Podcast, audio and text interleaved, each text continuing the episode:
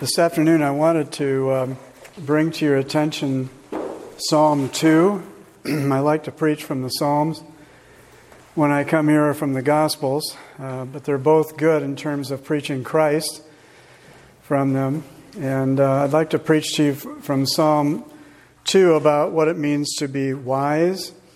But let's bow together for prayer before I begin. Father, thank you for this time with all the dear people gathered here this afternoon. Pray that you will bless them as they listen and me as I preach to them, and uh, give us of your Holy Spirit so that we might know the truth here and embrace it uh, in all of the different aspects of meaning that we will hear about here in the next few moments. In Jesus' name, amen.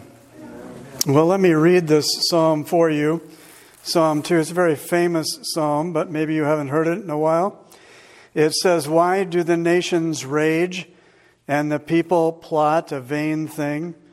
The kings of the earth set themselves, and the rulers take counsel together against the Lord and against his anointed, saying, Let us break their bands or bonds in pieces and cast their cords away from us.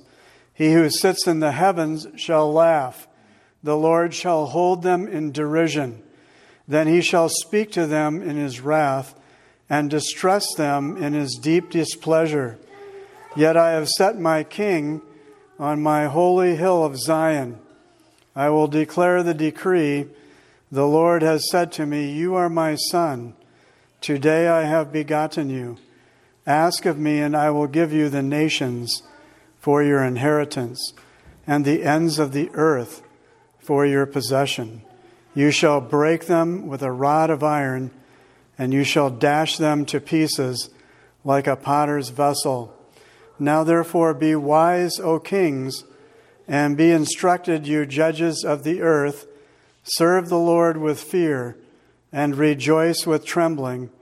Kiss the Son, lest he be angry, and you perish in the way, when his wrath is kindled but a little. Blessed are all those who put their trust in him. So it's a very wonderful and amazing psalm that I just read to you. It's quoted by the Apostle Peter in Acts chapter 4, verses 26 and 27. And Peter quoted it in reference to the leaders of the nation of Israel who were trying to get Peter and John, uh, they were trying to keep Peter and John from speaking about the Lord Jesus Christ anymore. And, and Peter said, uh, We can't do that. Uh, we must continue speaking what we've seen and heard. And what they had seen and heard was Jesus crucified and him raised from the dead. And so here these rulers were of the Jews trying to suppress, to keep under the truth about the Lord Jesus being the Son of God, being the only Savior of mankind. A person can be very religious and yet not saved or not know the Lord. Um, sometimes that happens. Sometimes you're raised in a very religious household, and yet you grow up and you never really come to terms with the Lord Jesus yourself. But each of us has to come to terms with the Lord Jesus ourselves. And I want to focus on the words of verses 10 to 12 of the text here. Uh, now, therefore, be wise, O kings, and be instructed, you judges of the earth. Serve the Lord with fear and rejoice with trembling, and kiss the Son. I want to try to explain these words to you in the next few minutes. So, in the exhortation in verse 10 is given to kings, the kings of the earth, uh, to be wise. And this refers, no doubt, to the, the kings and rulers of that generation in the time of the early church. But it also refers to all kings in every generation of this world until Christ returns again. Um, we need to understand that uh, leaders of countries even need to come to Christ uh, and have Him to be their Savior uh, and their Lord, and yet a good many of them don't for whatever reasons. But I'm saying here that there are truths here that you and I need to take notice of. And the first one here is that we would be wise. It says here, therefore, be wise, O kings, he says. So I want to give you a couple of points here on how we can be wise. And first of all, we'll be wise if we receive the instruction of the gospel. Now, let me ask you if you know uh, the gospel of our Lord Jesus Christ. I think a lot of times people don't uh, know the gospel of the Lord Jesus Christ. There is a wisdom that comes from men, and there is a wisdom that comes from God. And the wisdom that comes from God is found in the scriptures, it's found in the Bible. And so when you read the Bible, you will find the wisdom that leads to salvation. And what a great thing that is. You say, Well, I didn't know that I needed to be saved. Well, we all need to be saved, and that's part of the gospel. Because in the gospel, we understand that we are all sinners uh, by nature and by practice. You say, Well, I've never thought of myself much that way, but let me explain this to you if I can. That in the beginning of the world, there was a man and a woman called Adam and Eve. Do you remember them in the Bible? And do you remember that in the Bible that um, God gave them one good commandment uh, to keep, and if they kept it, that they would stand in their original righteousness? They would they would be able to uh, continue in life, this good life, physically, spiritually, emotionally that they have been given by God. But you remember what happened that uh, Satan, who uh, was originally a very beautiful uh, and powerful angel, whose job it was at the beginning of the world to guard the garden of God, he fell from his own original righteousness by his pride. He wanted to be like God. He saw himself as so beautiful and powerful and smart that he couldn't understand why there would be somebody greater than him. Well, when he realized that the Lord Jesus Christ was going to eventually come into the world uh, and that he would be greater than him, I think he rebelled at that thought.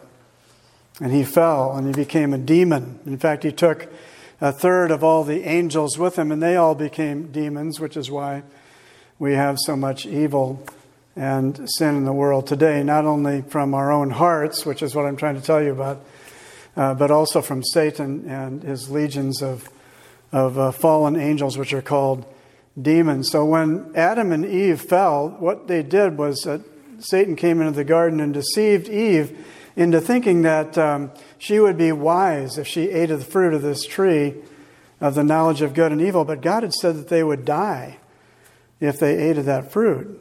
And Satan said, Well, you won't die because God knows in the day that you eat of it, you'll be wise, you'll be like Him. And so Eve looked at the fruit and she thought that it looked good for food. And so she took some and ate and she gave to her husband and he ate. And they didn't talk to each other or to God about it. They just ate and they both died. They died spiritually, first of all. And then 900 some years later, they both died physically. And uh, that's why death, by the way, is in the world today, is because of Adam and Eve the first man and the first woman sinned.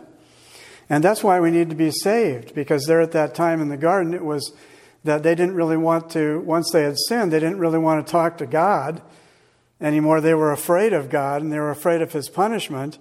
And it says there in Genesis that the Lord God came walking in the cool of the day into the garden, saying, Adam, where are you? And they were hiding. You remember the story how they made fig leaves for themselves and tried to cover their nakedness because they were created naked, but when they sinned, they realized they were naked and they realized their own sinfulness, and so they tried to cover it up. But anyway, the Lord God had to go looking for them. And by the way, the Lord God has to come looking for us as well in terms of our being saved. In other words, we need to hear the gospel, like I'm preaching to you this afternoon, and then the Holy Spirit has to come to us and open our mind and our eyes of our heart to be able to see uh, things spiritually from the Bible as being true. Before that, then we, if the Lord doesn't do this good work, we think it kind of a strange thing if someone uh, tries to tell us about the Bible and tries to show us that we need to be saved. But I'm saying if you're wise, you'll receive the instruction of the Bible. And then it goes on to say here that um, you, find, you find that uh, there was all this opposition to the Lord and against his plan of salvation. Those in Jesus' day and the Roman soldiers as well uh, as those of the Jews, the leaders of the Jews, they didn't want Jesus to be their Messiah. You recall this, don't you? And that they were the ones that put Jesus to death, had Jesus put to death by Pontius Pilate and the Roman soldiers. And what they were saying in their minds is, let us break their bonds in pieces. In other words, don't bind us up with the idea that we have to have Jesus to be our Messiah and Jesus become our Savior. Let us cast their cords away from us. But God says He sits in the heavens and laughs at such audacity, such uh, foolishness of trying to think that you can overthrow His plans. He says, Yet I have set my King. He's talking about the Lord Jesus Christ on my holy hill of Zion, which is the picture of the uh, Old Testament church first, Zion being the place of worship. But it's a word which describes the New Testament church as well. That Jesus is King and Lord of all, not just of some men or some nations, but of all nations and all men. And this is what I proclaim to you here this afternoon. And the Lord God says here in verse 7 Today I have begotten you, brought him forth into this world through the virgin birth, and uh, also then made him king and Lord through and by his resurrection from the dead after he had accomplished redemption, that is, the purchase of us uh, with his blood, his precious blood, and his sufferings at the cross. So we need to understand here that um, God has definite plans. And when Jesus was raised from the dead, this verse, Today I've begotten you, is quoted by the Apostle Paul uh, in the book of Acts in one of the sermons that he preaches.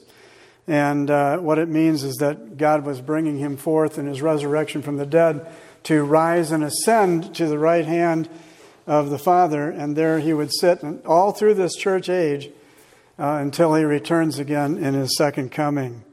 What a glorious thing it is that the Lord Jesus is alive from the dead and that he also can live in your and my hearts uh, here this afternoon and does for those who believe in him. So the psalm goes on to talk about then, uh, he says, I'll give the nations for your inheritance and the ends of the earth for your possession. And this is the Lord Jesus and that he shall break them with a rod of iron and dash them to pieces like a potter's vessel. It's kind of a unusual way of talking about the Lord Jesus, isn't it? We usually think of him as meek and mild and humble and lowly, and he is that in terms of our being saved. He says, Come unto me, all you who are weary and heavy laden, and I will give you rest. Uh, take my yoke upon you and learn from me, for I'm gentle and humble in heart, and you shall find rest for your souls. Well, that's what we find when we come to the Lord Jesus. And these verses are talking about uh, his second coming, surely, uh, when he will judge the world in righteousness. By the way, the Lord Jesus Christ is the one who will judge the world someday. That God has fixed the day, and he's appointed the man, the man Christ Jesus, uh, to judge the world in that day.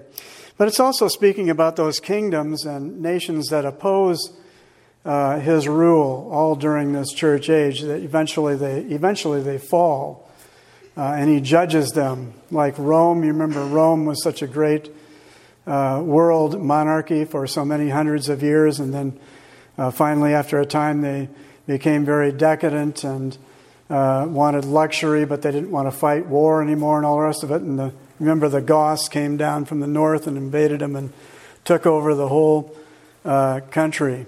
And uh, it was a terrible, terrible situation. But all I'm saying is that this could happen to our country as well. We need to pray in our days that it won't. But um, the Lord is Lord of the nations. And uh, we need to see that. We need to be people of prayer and people who are thoughtful about uh, the time that we're living in and uh, the way things are going in our country and pray for those in, in office and in power, that the Lord might save them if they're not saved, and that He might help them if they are to bring forth uh, good decisions and policies and, and uh, legislation and make righteous judgments. But it says here um, in verse 10, it says, Therefore be wise, O kings, and be instructed, you judges of the earth. And we've talked about instruction now, first of all, the instruction of the gospel that we must believe in Jesus Christ uh, in order to be saved. Uh, if we don't believe in Jesus Christ, we're trusting in ourselves um, and our good works. Or maybe we're trusting in our baptism uh, or our church affiliation or any number of different religious things that we do. But all I'm saying is that the gospel says, no, you and I, we must believe in Jesus for the salvation that uh, He alone can give. And the way that Jesus did that, I've been trying to tell you, is twofold is that He fulfilled all righteousness in that He never sinned, and then He went to the cross as a sinless sacrifice to, to, to be hung there in our place on the cross and die for our sins as a substitute in our place, so that the person then believing in Jesus will most certainly be saved because they're looking to Him for salvation. Do you see that? They're not looking to themselves, they're looking to Him. And God is pleased with that. God is very pleased with that. And we need to uh, take that to heart and if we've never thought about it in personal terms to receive the Lord Jesus Christ and we will be saved. So, second, I want you to see here that if you're wise, you'll serve the Lord with fear and with trembling. Serve the Lord with fear, it says, and rejoice with trembling. Well, to serve the Lord in the context here is to worship Him. I hope that you can see that there's many ways that we serve the Lord in terms of our obedience to Him, but in the context here, it means to worship Him. And to serve Him with godly fear is not so much that we're physically afraid of Him, but that we will have Him and what He says to us in high regard, the highest regard. That's what it means to fear the Lord, to have regard for what He says in order to do it. That's what He's asking for. Uh, it's to receive all of God's words in the Bible. So you receive His words, and then as a Christian, you go about to do them and to keep His commandments. Why? Because you love Him, because you love God, and you love Christ, and you love what Christ has done for you in redeeming you from your sins and giving you the Holy Spirit to live the Christian life. Now, it says, you'll recall this. Um, that no one can come to the Father except through Christ. It says in John 14, 6, Jesus said that. So you can only truly fear God by having faith in Christ. A very simple statement, but we really need to take it to heart. Once again, to have a consideration for God in the right way, we have to have Christ as our Savior. Well, what happens then? That the Holy Spirit comes into your life and He helps you to understand the truth of the Bible so that you can live the Christian life. It's as simple as that. That's what, what God does. He gives you His Holy Spirit because of Jesus. And then you truly fear God. You're not uh, afraid of Him in the physical sense, although we are afraid of His judgments, and we well should be afraid of them. It says in Psalm 119, 120, My flesh trembles for fear of you, and I am afraid of your judgments. But I'm trying to show you that that godly fear is, is much more than that. It's, it's really based upon your love for God and your love for His Word that you'll have consideration for it, that you'll want to reverence God. You know what I mean by this. You want to do what is pleasing to Him, you want to treat Him with respect, uh, you want to see Him as the only true and living God, you want to walk in His ways. Uh, why can't you simply uh, please God? on your own apart from Christ and his redemptive work. Why is it that you can't do this? It's because all of your self efforts at doing God's will, apart from the grace of Christ, are going to fall short. It's not as though you're not trying. But what God is looking for is perfection. because He is perfect. And He only finds it, God only finds perfection in one person, and that's the Lord Jesus Christ. And I hope that you'll see Jesus as unique. The Lord Jesus is unique among men. He is the God man. He is two natures in one blessed person. He is fully God and fully man in one person. And that's why he was able to save us from our sins. Because no mere man could purchase redemption or pay the price that it would take to save our soul. But Jesus was of such great value to the Father that everything that Jesus did, which was perfect, is then given over to us in salvation, in the imputation of righteousness, that is, charging it to our legal account and standing, so that God sees you as perfect, like Jesus, because of Jesus. And then all your sins are forgiven you because Christ died for you at the cross. That's what salvation is all about. That's what it means to be justified, to be declared righteous in the sight of God. So Jesus became a man to work this out on our behalf. And that's why it says here that we rejoice with trembling. I don't know if you if this has happened to you literally, uh, but we rejoice in the glory of God. We rejoice that He's given us such a great salvation, that He's actually going to bring us to heaven and eternal life, and that even now He's at work in our hearts to change us and to make us over uh, to be more like Jesus. We rejoice in that, and we rejoice with trembling, it says here in these verses. In Philippians chapter 2, 13 and 14, it says, For it is God who works in you, both to will and to do for his good pleasure. That's what the life of a Christian is. It's God at work in you, doing this great work uh, not only of saving you from your sins, but changing you and transforming you to be like the Lord Jesus over time, one degree of glory to another. So that I can say, I've known the Lord for more than 45 years now, and I can say I'm not the same person that I was 40 years ago. Why? Because God has been changing me and transforming me uh, over time in many different ways that it would take me too long to describe to you. But He has been doing that. And I'm saying He'll teach you how to walk in the truth from right motives, that is, of loving God and loving other people. And uh, even when you sin, as we occasionally will, even as Christians, that He will forgive your sin as long as He knows that it's your will to do His will and walk in His way from the right motives. Oh, how many times I've prayed that way. Oh, Lord, let me be consistent uh, as a godly person. Let me not be inconsistent, go back and forth between sin and righteousness, or sin and righteousness, yes. So the right motive is to do things out of love to God and love for other people. And when you do that, then you're fulfilling the law of God, if it's in accordance with the Word of God. And in Philippians chapter 4, verse 4, it says, Rejoice in the Lord always. And again, I say rejoice. Let me ask you, are you doing that? Uh, even this afternoon, are you rejoicing in the Lord always?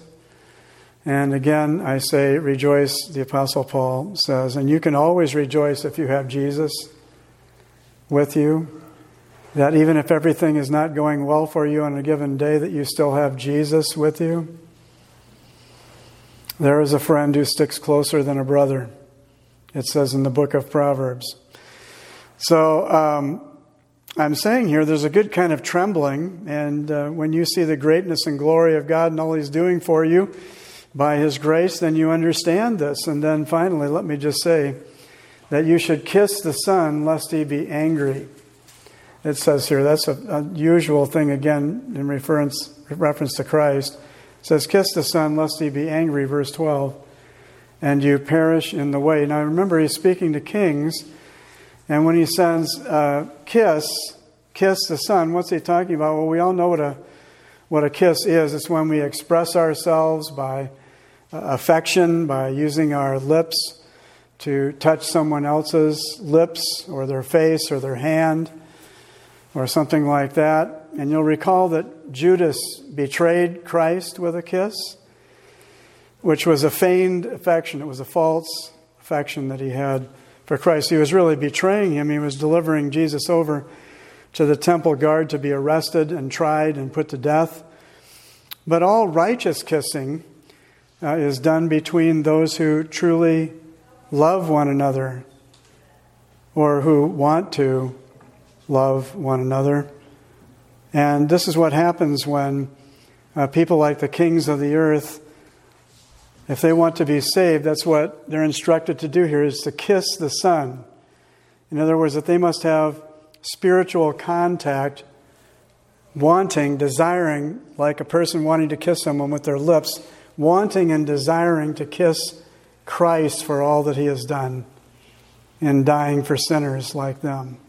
That's what's being said here. Kiss, kiss the Son. In other words, receive what he has by showing that you love what he has done for you in terms of his perfect obedience and his loving sacrifice on your behalf. You draw near to him spiritually in prayer, and you ask him to save you from your sins and then you become like the bride in Song of Solomon. You ever heard of that book in the Bible? Song of Solomon, the uh, book written by Solomon about the love between Christ and his church, where it says, Let him kiss me with the kisses of his mouth, for your love is better than wine. And that's referring to the Lord Jesus Christ again.